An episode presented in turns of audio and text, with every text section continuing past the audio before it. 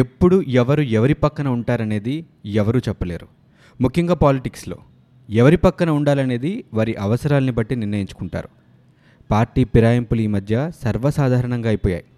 ఫిరాయింపుల్ని అన్ని పార్టీలు బహిరంగంగా వ్యతిరేకిస్తూనే అవసరాన్ని బట్టి ప్రోత్సహిస్తూ ఉంటాయి.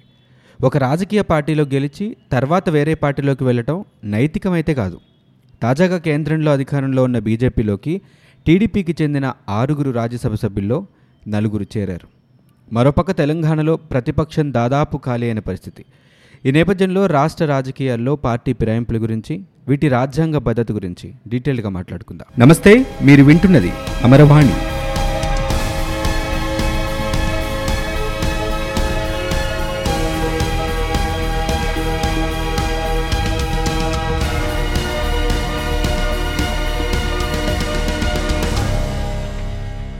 ఒక పార్టీ నుండి ఇంకో పార్టీలోకి వెళ్ళడమే పార్టీ ఫిరాయింపు, లేకపోతే పార్టీ డిఫెక్షన్ అంటారు. అధికారంలోకి వచ్చే పార్టీలోకి ఓడిపోయిన పార్టీలోని నేతలు వెళ్ళటం రాజకీయాల్లో నేడు మనం చూస్తూనే ఉన్నాం. గెలిచిన పార్టీని వీడి ఇంకో పార్టీలోకి వెళ్లే ముందు అందరూ చెప్పే మాట ఒకటే, కార్యకర్తలు ప్రజలు అభిష్టం మేరకు అలాగే నియోజకవర్గ అభివృద్ధి కోసం మాత్రమే పార్టీ మారాల్సి వస్తోంది అని. అదెంత నిజమో పార్టీ మారడానికి అసలు కారణాలేంటో ప్రత్యేకించి చెప్పక్కర్లేదు.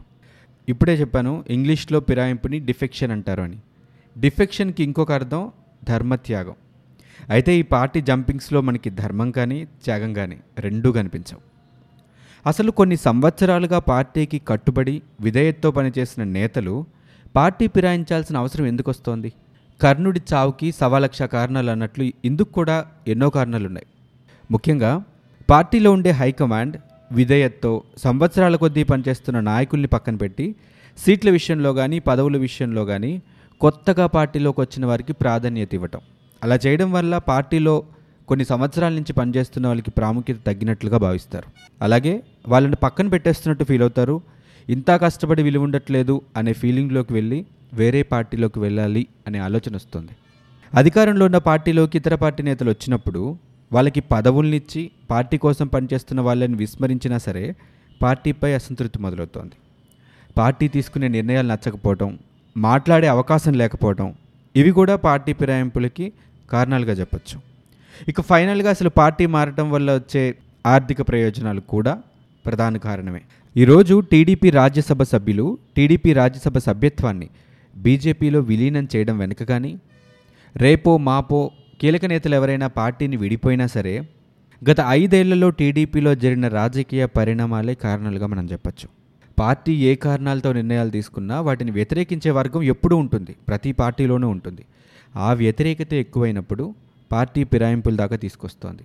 టీడీపీలో జరిగిన పరిణామాలను కనుక ఒక్కసారి విశ్లేషిస్తే గత ఐదేళ్లలో రెండు వేల పద్నాలుగు ఎన్నికలప్పుడు పవన్ కళ్యాణ్తో పనిచేసి కాపు సామాజిక వర్గాల ఓట్లు పొందిన టీడీపీ ఆ తర్వాత పవన్ కళ్యాణ్ దూరం అవ్వటం పార్టీలో ఉన్నటువంటి చాలామంది నేతలకి నచ్చలేదు. బీజేపీతో విడిపోవటం, విడిపోయిన తర్వాత ఎన్డీఏ వ్యతిరేక కూటమిలో పాలు పంచుకోవటం, ఇది కూడా చాలామంది నేతలకి టీడీపీలో ఉన్న వాళ్ళకి రుచించని విషయం. దీంతోపాటు తెలంగాణ రాజకీయ ప్రచారంలో రాహుల్ గాంధీతో కలిసి ప్రచారం చేయటం కూడా రుచించని నాయకులు నేతలు బహిరంగంగానే చెప్పారు.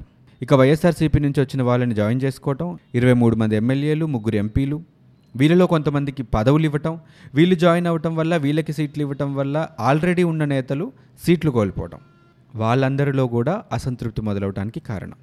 వీటన్నింటిని మించి ఈ మధ్య జరిగినటువంటి ఎన్నికల్లో పార్టీ ఘోరంగా విఫలమవ్వటం, భవిష్యత్ ఏంటి అన్న ప్రశ్నకి సమాధానం దొరక్కపోవటం.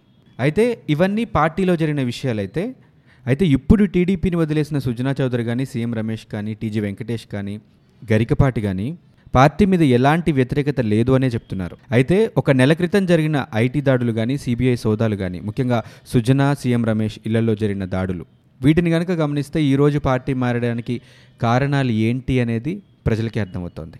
అసలు ఈ పార్టీ ఫిరాయింపులన్నీ రాజ్యాంగబద్ధమేనా? ఈ పార్టీ ఫిరాయింపుల గురించి రాజ్యాంగం ఏం చెప్తుందో ఒకసారి చూద్దాం. పంతొమ్మిది వందల ఎనభై ఐదులో రాజీవ్ గాంధీ మినిస్ట్రీ టెన్త్ షెడ్యూల్లో పార్టీ ఫిరాయింపుల నిరోధక చట్టం, యాంటీ డిఫెక్షన్ లాని రాజ్యాంగంలో ఇంక్లూడ్ చేశారు. ఈ టెన్త్ షెడ్యూల్ ద్వారానే పార్టీ ఫిరాయించే వ్యక్తులపై కొన్ని రూల్స్ పెట్టారు. రెండు సందర్భాల్లో చట్టసభల్లో ప్రాతినిధ్యం వహించే వ్యక్తి డిస్క్వాలిఫై అవుతారు. ఒకటి, పార్టీ మెంబర్షిప్ని తనంతట తానుగా వదులుకోవటం.